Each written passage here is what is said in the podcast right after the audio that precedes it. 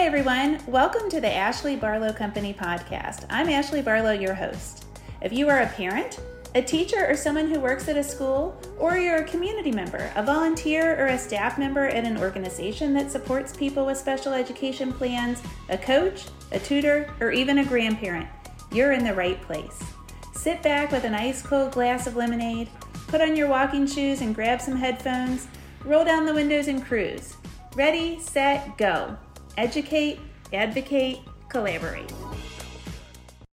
Hi, Lauren. Hello.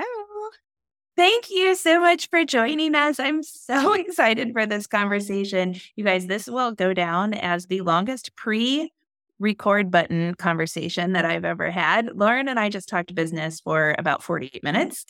it was so fun. I'm so excited to be here with you, Ashley. Oh my gosh. I, we obviously could talk forever because we just did. Let's just start off by doing an introduction. Share awesome. about your background, your business, what you do, who you are. Give us all the deets. Awesome. So I'm Lauren McKenzie. I have many hats that I have worn through the years. My favorite hat to wear is wife to Rhett and mom to our two children, Stephen and Maddie Beth, who at the time of this recording are in fifth grade and third grade. But through the years, some of the other hats that I've worn have included being a teacher. I was um, in the classroom for 16 years and have taught every grade from pre K to 12 for at least one year in those 16 years. And I have also moved into a space of being a certified professional life coach because of some of the experiences that I had as a wife and a mom and a teacher. And that's the professional journey that I've been on. Uh, what I do now is, you know, how when kids are misbehaving and it causes the grown up to get like emotionally overwhelmed, and then that wreaks no, havoc no. in the whole life. Yeah. I can't relate so at all. What, nope.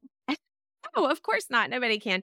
So, what I do is I show grown-ups how to get control of their own emotions so that they can um, positively engage with their kid, get their child to cooperate, lose overwhelm, and show up as their best version of themselves. Because I know that we all want kids to remember mom loves me my teacher really cared. And so I serve parents and teachers and organizations who have frustrated grown-ups that really just want to be their best self. So I do think that I know myself. Sometimes I listen to a podcast and I listen to that part and I'm like, eh, skip. And I have a feeling that every single person that just heard that was like, yes, please, I'll listen to this one. I'm so glad that they're here there is a need for you. Thank you. Thank you for that incredible, incredible work. So let's let's just dive right in and let's talk okay. about behavior. Let's talk about what behavior is, right? Like I always say that there is behavior. And when I talk about behavior, I talk about like I call it human behavior. So, you know, mm-hmm. human behavior, what do we do? We eat, we sleep, we, you know, itch our eyebrow. There's we we have human behaviors that are like, I like to touch this one particular part of my head. That's not problematic. It's just something that we do. When I was a kid, my mom would pick on me about stuff. My mom's like a perfectionist. And she'd pick on me and I would say, Mom, it's part of my personality. You know, like I fiddle with things. Well, yeah. turns out I have ADHD. Routines, you know, that's kind of human behavior. But then we also have problematic behavior. Eh, you know, and problematic behavior might be aggressive, it might be disrespectful, it, it could be all sorts of, of different things. And I think sometimes we need to work on those everyday behaviors, change our routines, change our strategies, whatever. And sometimes we need to work on problematic behavior. Do you agree with that? Like, what's, does that ring true to you? So I think that, that most people probably also agree with you that it's either regular behavior or problematic behavior. But, and I can see that perspective but I like to look at behavior as communication. And so I see it as regulated communication and dysregulated communication. Because if we're scratching our eyebrow and we're regulated, then no harm, no foul to anybody, and everybody's day moves along. But if I'm tapping the desk and it's bothering somebody else, then that is what feels like a regulated behavior to me, but it's causing dysregulation for others. And so there is the regulated version of the ways that we interact and communicate, and the dysregulated version of how we interact and communicate. So, yes. And I think that there's room to definitely make adjustments and improvements and fine tune all forms of interactions and communication that we have. So, on one level, yes, I agree. And on the other, I like to think of it as regulated or not regulated instead of regular and problematic. Yeah, and I think also that's a, that's a really great way of saying it. And even as a caregiver myself, like you know, a, a, regular behavior that I would like to change is, I don't know, like let's say diet, and specifically within diet, maybe like eating after dinner. Well, why am I eating mm-hmm. after dinner? Right? Like I've read enough about nutrition to know and ADHD to know that I want a little dopamine hit. I want some carbs before I go to bed. But then right. I also have read enough to know that that wakes me up at two o'clock in the morning. So, is eating after dinner disrespectful or aggressive or necessarily problematic. No, my BMI is healthy and nobody else cares unless I'm chewing with my mouth open. Nobody else cares. But it's something mm-hmm. that I want to fix and it's become problematic because I wake up at two o'clock in the morning. So, you know, it's like it all does kind of intertwine. But as you're saying, behaviors communication, that is my body, my ADHD profile, yes. my adrenal hormones saying, give me a rush. So how do I get the rush mm. or how do I avoid the craving to get the rush at nine o'clock yeah. at night? Because that's obviously not helpful. or how do you substitute a different form of dopamine to give yourself the same hit you're looking for right. and keep you regulated so that your stomach doesn't yell at you that you'd like a dopamine hit right now and you can still get that. So it's learning a different way to communicate with yourself or with mm-hmm. other people about keeping yourself and others regulated. Oh, a replacement behavior. Yes. Exactly. oh, when when our human behavior becomes parallel to problematic behavior. And uh, you know, Lauren, I mean seriously, we're normalizing behavior, right? Like that yeah. that right there just totally normalized problematic behavior in the classroom for me. And that's the kind of stuff yes. I try to tell parents all the time and teachers. Like we are, and this is this is the kind of tangent that I get on, but we just talked about my I randomly thought about eating after dinner as an example, but I can tie that back to a child that clears the bookshelves and flips them over because yes. it's, it's all the same. It's all behavior and it's all trying to communicate something, right? That's right. That's right. And it's just a regulated or dysregulated form of that same communication piece. Yeah. So then let's talk about that regulation piece, like emotional okay. regulation. Where does mm-hmm. emotional regulation come in? And then as parents, I know that we need to. So don't we need to validate our kids' feelings and include our kids' feelings as we parent and then also modulate our own emotions if for no other reason than to set that example. Like how do we is is we're parenting or leading kids in our classrooms, how do their emotions and our emotions need to come into those supports? Yeah. Regulating our own behavior is the critical piece to helping a child regulate their behavior, that co regulation skill.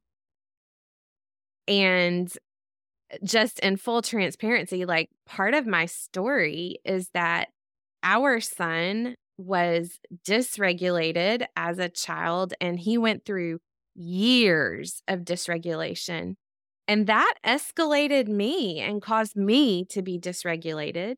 And as a special area teacher, I had the privilege of teaching every child in this school. So I had hundreds of students that I was the teacher of record for. And as you can imagine, many of those children were also dysregulated, right? So I was dysregulated from dealing with a dysregulated child at home, headed into the classroom to deal with more dysregulated kids, which further dysregulated me to go home to deal with our dysregulated child again. And you can see how terribly this cycle played out. And it was not until I learned how to regulate my own emotions that I was able to be creative and effective with either our own children at home or the kids at school. Yeah. And once I learned to regulate myself, I was able to show up in a creative way and not just like, I'm here to get the job done, I'm here to collect my paycheck, which really improved our quality of life as a family and it improved my enjoyment of my work and my pleasure and my family. So it improved everything. So I think that regulating our own emotions is the critical part. Now, you also asked about validating our children's emotions. And I like to think of it instead of as validating them, I like to think of it as like building security and safety for them. Because what we know about brain science is sometimes when we get in that dysregulated state where we're fight, flight, or freeze, our brain starts telling us messages that simply aren't true. And we think that they're true because it's what we're currently experiencing. But sometimes our feelings can't be trusted because our brain's trying to protect us, right? And so instead of validating something that is not true for my child, if I can create a safe environment to help them to learn to sift what is truth and what is lie, then I have served my child better in the long run. And that is true whether we're talking about our own kid, somebody else's child in the classroom, or whether we're talking about a spouse who is dysregulated in their own emotions and we're frustrated with them. It's human behavior, not child behavior. You just gave me a humongous epiphany. I have been struggling with this one thing with my Jack forever. So, Jack, when he gets hurt, he doesn't want help. And in fact, he gets mad at the person that is, he almost always has somebody supporting him, right? Like his brother's walking in the parking right. lot with them, or I'm doing homework or whatever, if he gets hurt or like instantaneously annoyed, you know, like uh, a loud noise happens, then he blames the other person and he will literally say it's your fault, which is, yes, I realize on the Vanderbilt form. Does he take accountability for his own things or, the, or external? no, he does not. So that's ADHD. But he gets so dysregulated that you can't help him. And I'm afraid he's mm-hmm. actually going to get hurt and that he is going to become so immediately dysregulated that paramedics aren't going to be able to go to him and they're going to have to sedate him. And, you know, with Down syndrome and like neck stability and all that stuff, like really scary stuff could happen. So, right. and of course, my anxiety brain goes to like, and then he's going to die. Mm. So, right. We, I have been talking about neurodiversity affirming ways to support him when he trips and falls and he gets mad at you. And like I'm giving him all kinds of replacement strategies or er, words like, ouch, that hurt, instead of like, mom, it's your fault, and then cussing at me or something. Mm. And like, then afterwards, I'm trying to circle back and be like, we need each other and people help one another. And when I get hurt, I need help. Sometimes dad helps me and we try to model it. And I'm like, really trying to focus on this.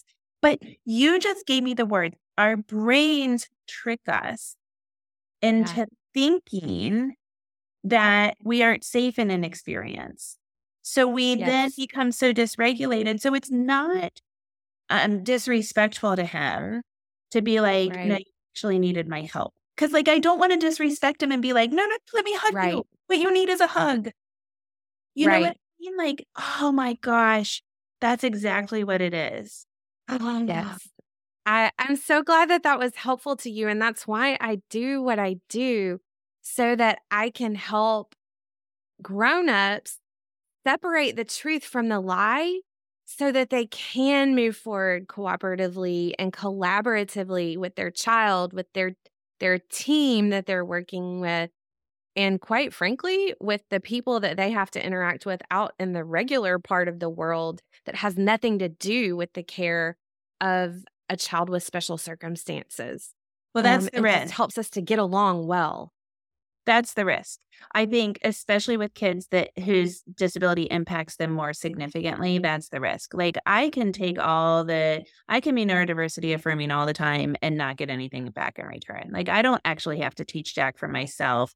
I love you, therefore you have to love me. I gave you this courtesy, therefore you have to give it to me. I'll open Right. it for him. I'll put his shoes on, and he can pull my hair out if he wants to, because I love him, and that's what love is. And I know he loves me back. But that is not teaching him one thing about going out into the community. And mm-hmm. like, fortunately, we don't have that extreme of a situation, but that isn't the situation for every person in the world. And that isn't the goal. The goal is inclusion because we know that all Right. of our communities, for our self advocates and for our um, people that don't have disabilities or aren't impacted as significantly by them, we all benefit when we are all together. Um, Yes. And so we have like we have to account for the people that are going to be patient and understanding and the people that aren't. And you know, if we can share the message of this is why my I'm behaving this way, like when we are in a regulated state, if we are able to communicate, hey, a dysregulated moment is just a communication where I don't have the skills to to communicate with you. I'm scared. I'm worried. I'm Mhm. afraid. I need something. And instead, I'm just going to act crazy and drive everybody else crazy. If we can help the general community to know that dysregulated behaviors and commu- is, dysregulated behavior is a form of communication that someone is sharing with you, and you have the opportunity to see it just as what it is as a communication that they have a need that Yeah. you might have the opportunity to come alongside of and meet in a gracious and empathetic way, then that creates safety for all individuals. And by safety, I don't mean just physical safety, I mean the emotional safety to know that they're in a place where they can thrive. Yeah. Yeah.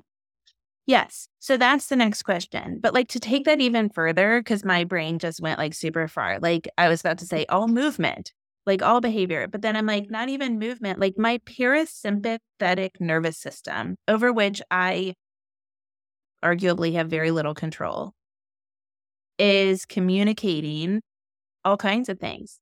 The pace of your breath, the pace of your heart rate, the ringing in your ears, that is all communicating something.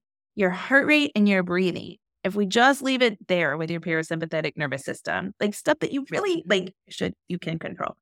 But with mindfulness, like Yes. welcome to, Yes. welcome to Lauren McKenzie coaching. is communicating when you're happy, when you're stressed, when you're sad, Mhm. when you're sleeping. So, like, every bit of humanness is behavior, and every bit of that is communicating something to you or to other people or other Yes. souls, other living being. Like, okay, I just had to go really far. Sorry. Yes. I well, gotta- that was a great that was a great connection that you made and I think that if we start by being in tune with our own behavior and becoming aware of that and learning to regulate that, it gives us the emotional space to be able to be empathetic when somebody else is communicating with us in a dysregulated way so that we can approach them with grace and also truth Mm-hmm. to to help them to mm-hmm. experience what is actually going on. So, so that's the next question. Thanks. That was a really like, come on, move on, lady. I know you didn't do it intentionally, but that was a good transition. No, I didn't. then the next question is one tip. Like you have a thousand tips, and you talk about this a lot in the conference, and we're going to talk about the conference here in a second. But what, like, give us a one tip on how we can respectfully lean into our kids' emotions and respect them. like what can we do Yeah. to validate our kids' feelings? You have a feeling and that's okay. Yeah. If I could only say one thing, it would be to respond instead of react. If you Yeah. can respond to the communication of their behavior instead of reacting to it, then you've given yourself a chance of having a graceful moment with your child. And kids remember those mm-hmm. those moments that are intense and they remember how you respond. And mm-hmm. so it's important to respond instead of reacting because those are those are the ways that we create trust with them and if you don't have their trust you can't help them to replace negative behaviors with positive ones and those sorts of things so learning to respond is a super critical piece Yeah. Yeah. It's if you if you can't catch it with the proactive support, then that response is I like the way I like those two words, respond instead of react. And that made me think about my own dad. One of the best examples I learned from my dad, you know, our parents really help our own behavior. Mhm. And my dad was so respectful that if he reacted impulsively, he would always apologize. My dad Yes. rarely raised his voice. He rarely said something impulsively disrespectful. But if he did, like, well, you do look like a hooker in that short skirt. Your mother's right. Go change. I don't mm. know. I'm trying to think of an Mhm. argument I would have had with my mom. and, you know, all teenagers have gross a few of those and their skirts get too short. I don't know what it was. yes if my dad did say something that was disrespectful, which was really rare, so rare that I can't even think of an example, he would apologize. And mm. what's crazy is I can't think of an mm. example, but I can think of a lot of feelings that I yes had when my dad would apologize. yes So i will never for- oh i'm so sorry and- but that's crazy that that's what you remember. Like, I don't remember one thing that he Yeah. ever said to me that was like so disrespectful, but I do remember the apology. Yes. I will never forget the first time that I had to apologize to our son. He was in that we were we were in that cycle of dysregulation that I talked about a few minutes ago and I just lost my apple cart. Like I'm not talking about a few apples came out. I'm talking about there were apples all over the road, okay? And um I was mad and we were trying to get somewhere. I I buckled him in the car seat, probably not very politely in a polite manner, and Yeah. The was one with driving the down the road. like the elbow holds the knee, and then I'm pretty sure, the yes. Oh yeah, I'm pretty sure it was one of those type of oh, buckle yeah. in circumstances. And I will never forget I was driving down the road and I was just very convicted that I needed to apologize to him that I had been unkind. You know, I had not been gracious. And I took the time to apologize and explain it's not okay for mommy to treat you that way. And I am sorry. Will you forgive me? And he was so confused by the fact that mommy was apologizing um, for the way that I had behaved. But it became a norm in our home. And it became a place where even a, you know, in the midst of a whole lot of mess, there were some beautiful things that started blooming. And and being willing to find that place of learning to respond instead of react. And when I do react, to repair that. I mean, that's called in in the world where I work, it's called rupture and repair. You know, you have Yeah. a rupture and then you repair it. And what we know from brain science is that when you properly repair a rupture, your connectedness to your child is actually strengthened. yeah. So Oh, I think that's really that's really great that you have those remembrances that your body remembers what it feels like to be treated so respectfully from a parent. Well, what's interesting is when you're the apologizer, I remember the first time I lost my apple cart, only I would not have called it my apple cart. So That's really, you know, and I was so disappointed in myself and I have anxiety. So I ruminate. I'm, I'm probably still ruminating about it. And I'm going to ask Griffin, he was three. I'm going to ask him if he remembers the first time I ever had to apologize to him. Because I, I mean, I doubt he remembers when he was three, but I, w- I wonder if he remembers me starting to apologize to him or if he remembers that there's always a safe place to do that. Because he's mm-hmm. 16 mm-hmm. and he is pubescent, but he will still apologize. And he and I communicate really well by text. I think that's another mm-hmm. big key I hope I'm not like spoiling all of your internal secrets. Oh no. I'm just loving hearing your insight. Like my husband, when we first when we first got married, you can communicate whenever you want. You know, like two jobs, mm-hmm. you get to work out when you want and go to the grocery when you want and and empty your bladder right. away, and all those like privileges of of life. Right, except your teacher. and then when we had Griffin, we started talking at the dinner table because we had a, a human with us and we were we had togetherness, but we could still have adult conversation. And then when we had a toddler yes. or like a talker, or you know, we had to like talk so that once he started to be like human, we, you know what I mean, present. Um, I do. We, my husband would say to me, "Why are you talking to me about this on a Tuesday at nine? And I'm like, Oh, I'm sorry. Do we have like a scheduled time where we talk about Brandon? But what I had to figure out was like for him and me, we needed a, a time where we could have conversations. We yes. literally needed a schedule. And then for my son, how we communicate, he and I communicate super well in the car, which somebody taught me. Mm-hmm. They don't leave and you don't have to make eye contact. Parents. Ah, yes. And by text we communicate super well by text. So sometimes I'll even save something.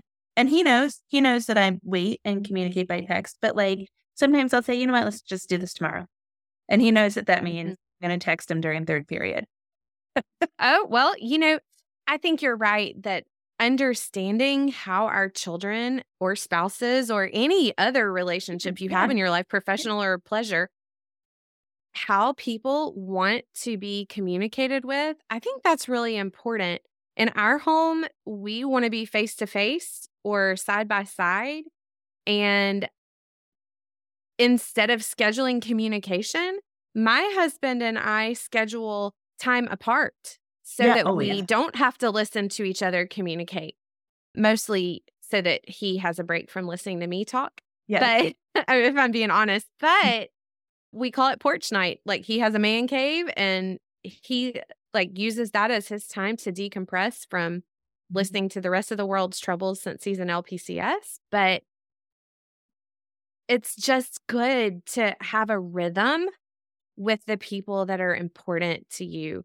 And if they're not yet important and it's a new relationship, learning to create rhythms because yeah. those rhythms create feelings of safety like, and when somebody feels safe, yeah, mm-hmm. when somebody feels safe, then you earn the opportunity to help them with dysregulated communication. Yeah, they have to feel safe. Yeah. Oh my yeah. God. Oh my gosh. Lauren, I am sure that you talk about this far, far more in your course and in your coaching. Tell people what you offer and where they can find it. Yeah. So I work with people in lots of different ways, but primarily through speaking, through digital resources, and through one to one virtual or group coaching. And what I love to do is hear people's stories and understand their unique circumstances and then give custom recommendations about the best way that they can move from chaos to calm because that that journey is not going to look the same for everybody. Now, I do have some curated resources ready to go, and that sometimes is a great fit for people. But I love to hear people's stories, whether it's in email form or face to face conversations on Zoom or other video conference platforms, just being able to be a part of people's lives and guide them through that process so they don't feel alone, that's it's my joy to bring hope to families in that way. So the best way to connect for people that are looking for resources is to visit my website, and, which is winwithkids.co. There's no M on the end, just winwithkids.co slash connect. And if they visit there and put their information in, then it will give us a way to start a conversation. And there's also, I can send a link to an online course where I can walk you step by step through things. You could even put it in the show notes. That's what I um, was going to say. We'll, yeah, we'll put that in the yeah. show notes. That'll so, make it easy but, for people. But yes. Yeah. But for for people that want to have a conversation and get some input on where do I go from here? Like, here's where I am. What do you suggest? I'd love to connect with them on that site. winwithkids.co slash connect. So before we wrap up, you like talking to you and interacting with you because you just spoke at our conference. And I have to say, like, people that are so present are really attractive to me. Like, I love to talk to people that take the time to actually write an email. In today's day and age, we get so many things like, hey, can I have an extension? And it's like, yeah. greetings. I uh, sometimes I write back to people, my friends, like salutations. So and so. like, where did we skip the pleasantries of life? And so, but then I make fun of my dad who always starts my text message Ashley, comma. And it and they yes. off dad. I'm like, it's a text, dad. But right. spirit, you guys, like Lauren had surgery days before our conference and she still showed up and she was amazing. She's like, I'm irritated by this stitch in my mouth. I'm like, well, you're the sweetest thing in the universe. Why did you come? But I loved it. I think that you practice what you preach and that presence, that mindfulness, that that is deliberate. And I think like some people, oh, okay, okay, of course. For some people, that's like really, really natural. But I've talked to you now enough to know that that is not super innate to you, but it's very deliberate. And that's what you talked about at the conference. And I really appreciate that, like, deliberate concentration and focus on that. And I want for you to know that it shows. So why don't I give people like a 10 second commercial for what you did at the conference? Um, because those tickets are still available on demand if they want to pick that up. Awesome. I wait, so you want me to tell them what I shared at the people, conference? Tell people like about your topic at the conference because it's just it's so present in you. So we talked about hope for parents who just find themselves in overwhelming circumstances and how to move um, into a season of hope when you have felt overwhelmed. And I also shared with teachers who are feeling frazzled from all the demands that they are facing in their job right now and how to move from frazzled to flourishing. So I love guiding people through transformation seasons and then launching them to use that transformation deliberately for the rest of their life, just like you mentioned. And thank you so much for being gracious about my attentiveness. That is deliberate. And that was a transformation that happened in me that now I practice.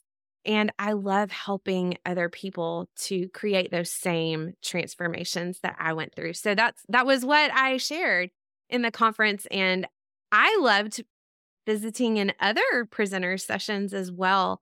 That that pass is a hundred percent worth it because there was some fabulous information shared. Well, we'll get we'll get a link up mm-hmm. to that in the show notes too. Lauren, thank you. You were such a gift to the world and you are a friend of Ashley Barlow Company. So thank you for coming. Thank you so much for having me.